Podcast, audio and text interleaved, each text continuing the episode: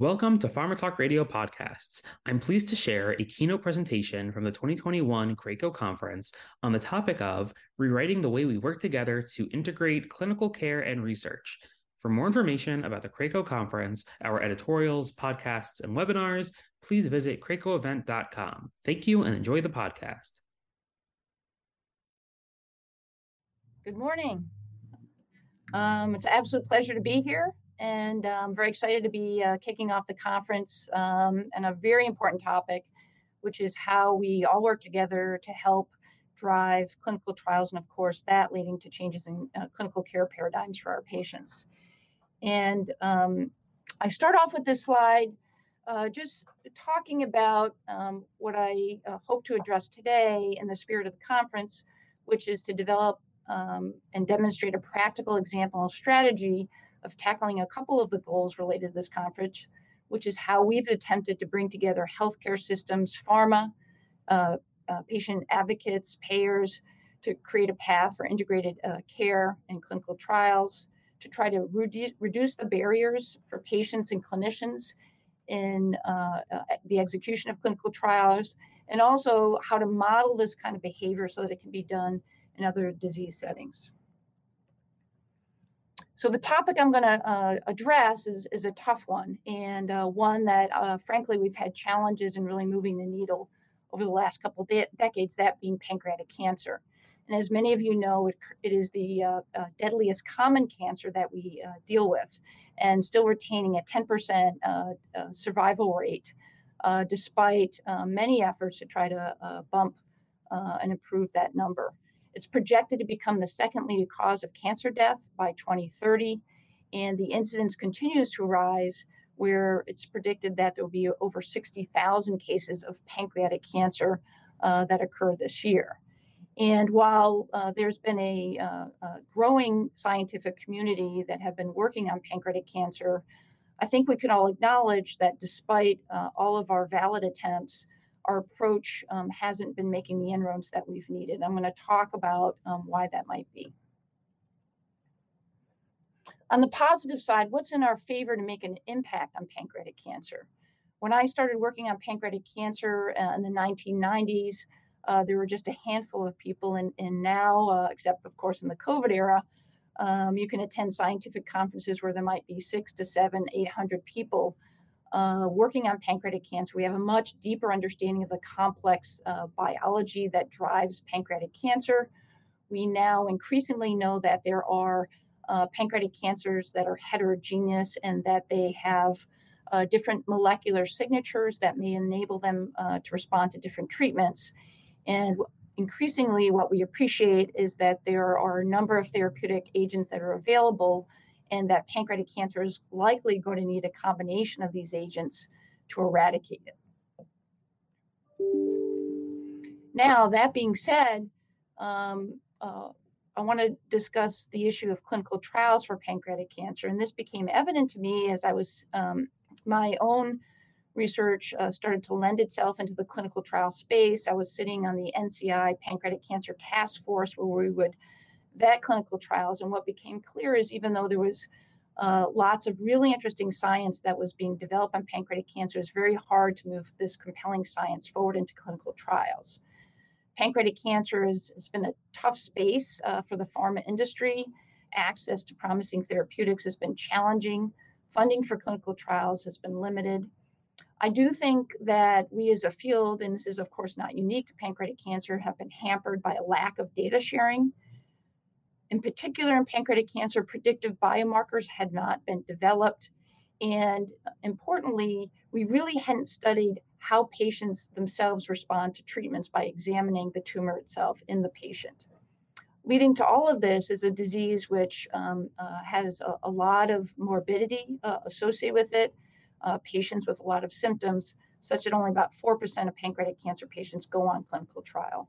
So if you look at all these factors, took a step back and said, okay, how do we actually change this paradigm? How do we make clinical trials work for pancreatic cancer patients?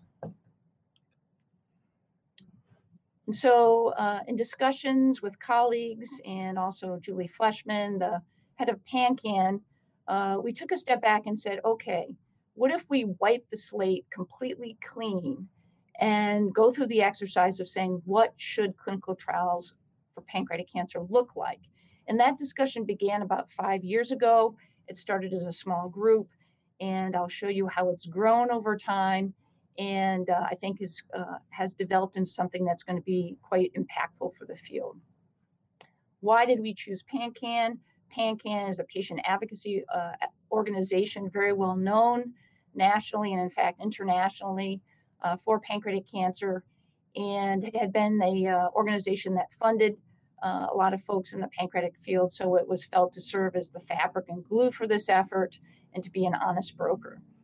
And collectively, this became an effort called Precision Promise, which is a new clinical trial network for pancreatic cancer, or ecosystem, if you will.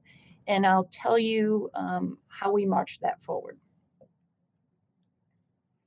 First, if you could envision yourself going through that exercise, you would start off saying, what would be the basic tenets of what this clinical trial ecosystem should look like? So, the first important tenet, and probably the guiding one, is a novel model of co- co- cooperation. And probably the uh, straw that broke the camel's back for me uh, in putting that as, as a really important first tenet was I think it was a year or two before uh, we developed this. There were about six or seven different single arm phase two small clinical trials trying to uh, use an anti PD1 uh, to treat pancreatic cancer patients, all of which failed, none of the centers talking to each other. And I thought to myself, we have to do be- we have to do better than that, and we can do better than that. So cooperation was felt to be key. The other tenants are listed here. Trial concepts should be rigorously vetted by expert scientific teams.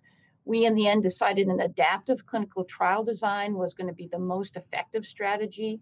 And importantly, our field had been guided by a lot of work in genetically engineered mouse models. But here we thought we had to have deep learning and multiple treatment options for each patient.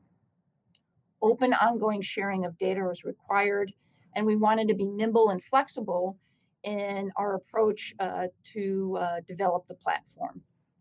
We thought it was critical to establish the pharma uh, field as a, a, partner and to keep everyone honest. All decisions should be made putting the patient at the uh, uh, uh, best wishes at the center of each decision. An important thing we realize in clinical trials is we never really learned why things didn't work in pancreatic cancers. So we felt that it was going to be required for us to have treatment biopsies both before and on treatment, and ideally at the time of progression, so we could understand uh, did the drugs or, or um, panel of drugs hit target, um, uh, better understand are there specific patient tumors that are more responsive than others. We wanted to bake in scientific studies of depth, including genomics, looking at immune signatures, and building in tissue biomarkers and liquid biopsies and importantly, uh, to not assume that we as academics uh, knew everything there was about developing uh, clinical trials, but also to pull in the expertise of our pharma colleagues um, to help us optimize clinical trial design. And so, what we have declared is a new era of deeply studying every patient. And embarking on such an effort uh, we realized that this cannot happen in a vacuum, and uh, we reached out early to the FDA, which was they were a fantastic partner in helping us build this out.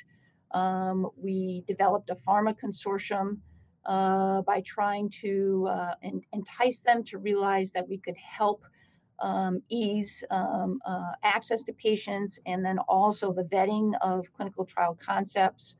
Um, we got um, pretty early buy-in uh, from colleagues around the country. Um, and then, of course, researchers were excited to see their uh, research uh, ideas um, parlay into potential treatments for patients. Now, I mentioned that we chose an adaptive platform trial, and I know we'll be hearing more about this kind of uh, approach, um, but it's pretty clear that this is, uh, in our minds, the way to go. Uh, certainly, the FDA uh, thinks that this is a effective um, approach, both from a cost and, and uh, timing standpoint. Um, from our perspective, we thought that this cl- uh, single clinical trial platform, uh, which would allow us to evaluate multiple therapies simultaneously with for the most benefit of patients, Importantly, there are some key features. We had shared use of control patients across treatment arms. We could assign better performing treatments to future patients entering the trial uh, with the real time analysis that was performed. This, these trials are actually smaller than traditional designs. It shortens the evaluation time for best therapies. It's a much more effective apparatus to develop and uh, validate biomarkers. And uh, we think it will save uh, time and money, probably having the time to get something to FDA approval for an effective therapy and decreasing the cost between a third and a half. I just bring to your attention, for those who are interested, we had a working group um, at uh, Harvard in 2019 where a number of like-minded individuals were brought together to discuss uh, adaptive platform trials. There, the goal was to develop commonality of uh, terminology, uh, address regulatory issues, et cetera. So this is a very nice paper for those of you interested um, uh, to review um, general concepts about adaptive platform trials as this approach um, becomes more broadly used. Now, one thing we realized by using adaptive platform trial is that what there was much more upfront planning and cost to establish the trial infrastructure, and we had to have greater coordination and to satisfy multiple stakeholders. There are a number of points that needed to be addressed. What was going to be our data sharing plan? How are we're going to address publications, especially when you um, uh, are talking about uh, the academic health system where individual achievement is rewarded uh, and perhaps less reward for group play. How do we um, uh, build that in? We decided we would use a central IRB process to facilitate um, uh, the use of the platform. And we did do a lot of work to create a novel funding model, which I won't have the opportunity to go into a lot of detail today. But um, I think we uh, uh, this is an important area of how do we allow these platforms to become self-sustaining from a funding perspective. We developed a uh, play to uh, pay to play model where pharma companies would come to the table um, and for a fee be able to interact with the academic community, help them understand uh, what agents they had that might be best deployed for pancreatic cancer, and then uh, ultimately uh, different funding models uh, for companies to enter into the platform. Just a little bit about the nuts and bolts of the platform. Um, it is a adaptive phase two, three platform. Our primary endpoint for pancreatic cancer patients was overall survival. Our goal was to have many experimental arms screened. We anticipate uh, and the platform is live now. Um, and we have two arms that are in it now, and we have another two arms that will be joining shortly. We expect that we should be able to run four, uh, five to six arms simultaneously. Right now, there are two standards of care for uh, chemotherapy for pancreatic cancer, gemcitabine and Abraxane, and FOLFIRINOX, which is a multi drug regimen. All patients that enter the trial, 30 of uh, these patients, 30% will be um, on one of these two arms with 15% uh, attributed to each of these uh, therapies. And it was worked out that way with the FDA so that if any new therapeutics came in where um, the backbone was um, either of these regimens was used as a backbone, it could be there as a comparator. The um, trial is built so there is a uh, registration uh, possibility via a seamless shift to phase three. So for the phase two part, it's a maximum of 100 patients, uh, and then it would shift to a uh, confirmatory phase three uh, phase of no more than 75 patients. Response adaptive randomization is uh, built into the master protocol uh, in phase two. And then the randomization probabilities are updated monthly. And here we're using um, Associates, who are quite expert at this kind of analysis, so that we can assess performance of each of the arms over time.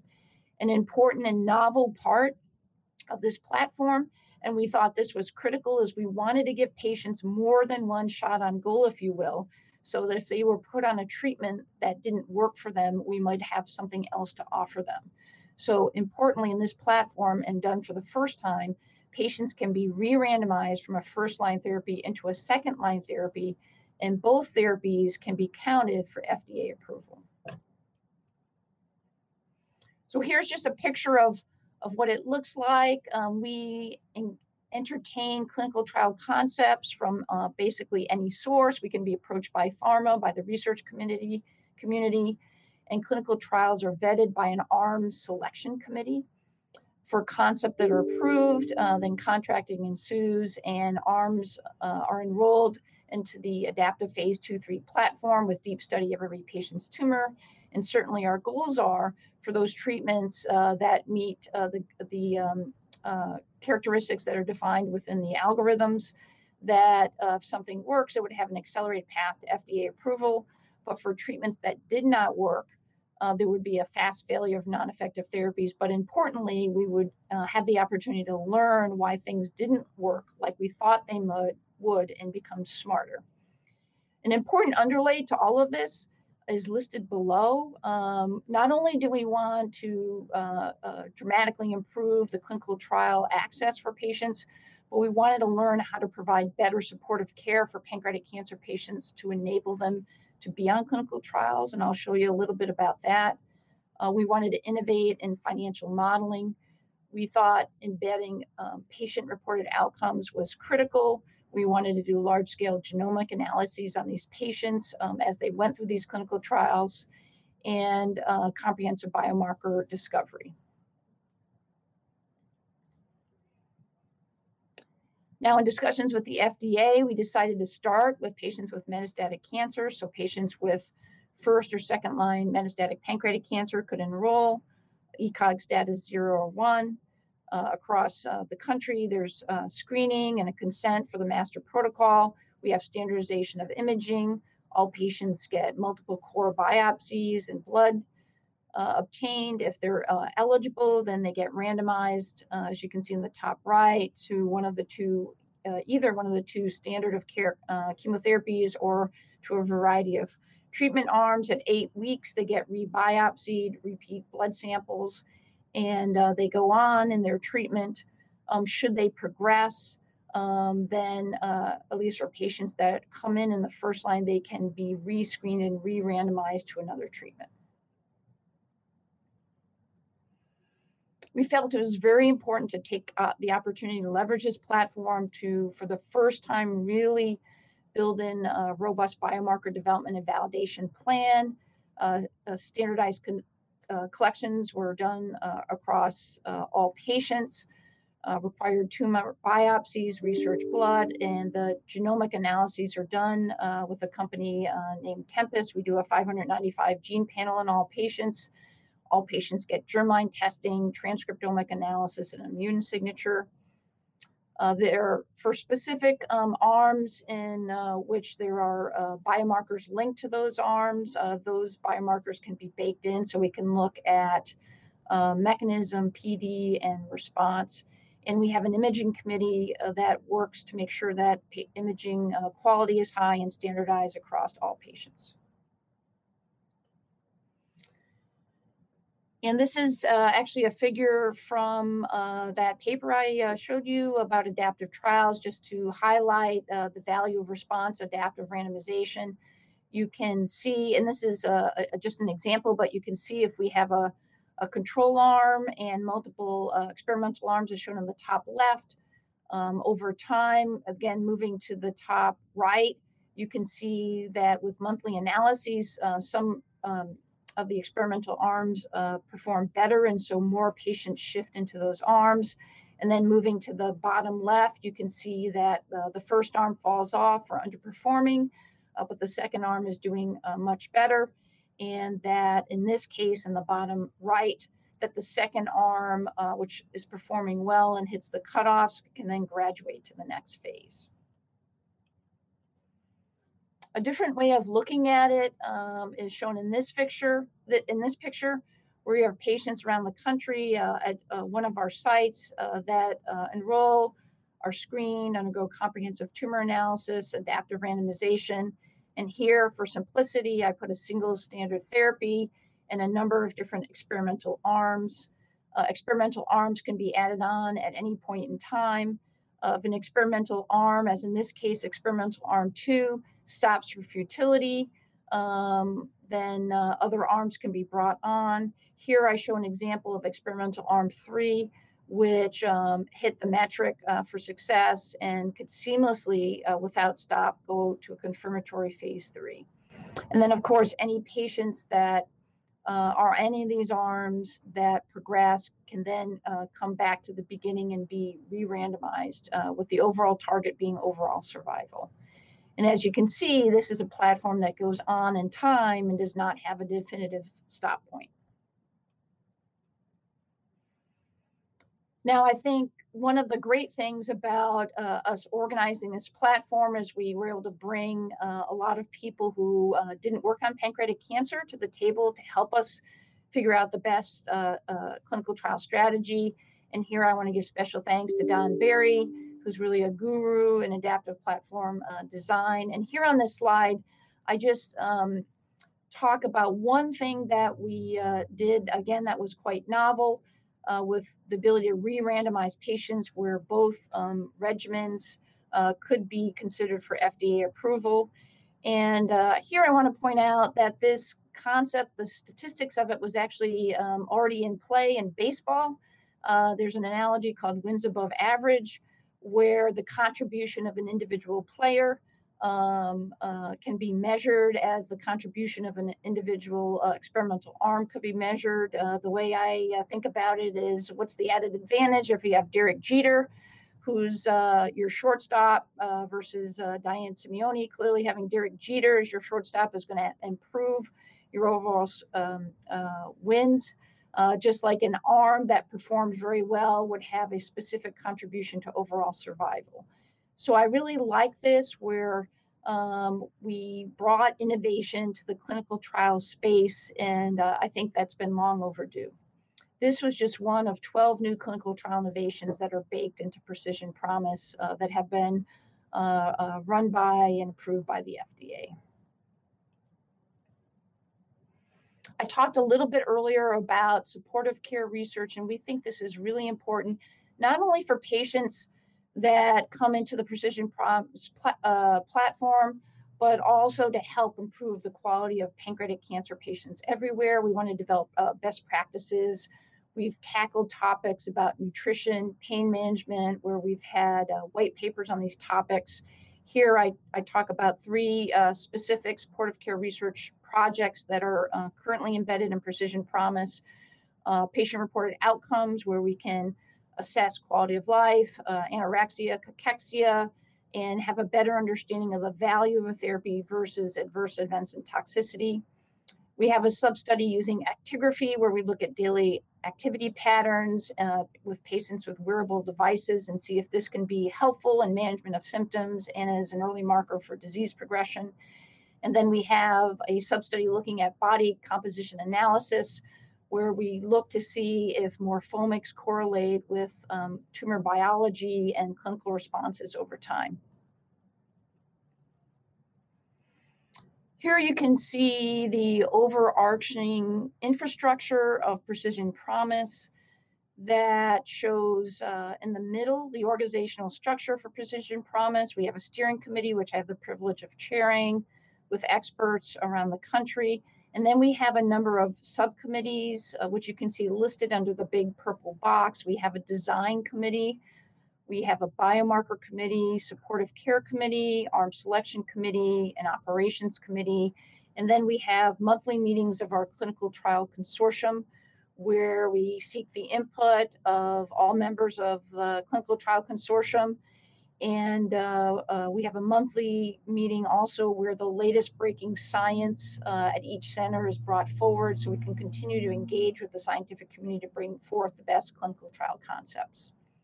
On the left, you can see uh, our uh, uh, contributors and operations where PanCan holds the IND. We use Covance as the CRO, Berry Consultants for statistical design, and Tempus for genomics sequencing and analysis. Um, I list some of um, our partners in the Pharma Consortium on the right. Uh, right now, we are in conversations with uh, over 35 different companies. And on the bottom, you can see the active uh, uh trial sites listed. These sites were chosen by PanCan in an independent, fair process, looking at a variety of factors, including uh, a collaboration index, if you will, uh, making sure that um, uh, sites are chosen to help serve underrepresented um, communities. Uh, also, uh, to make sure teams are in place and that clinical trials were prioritized.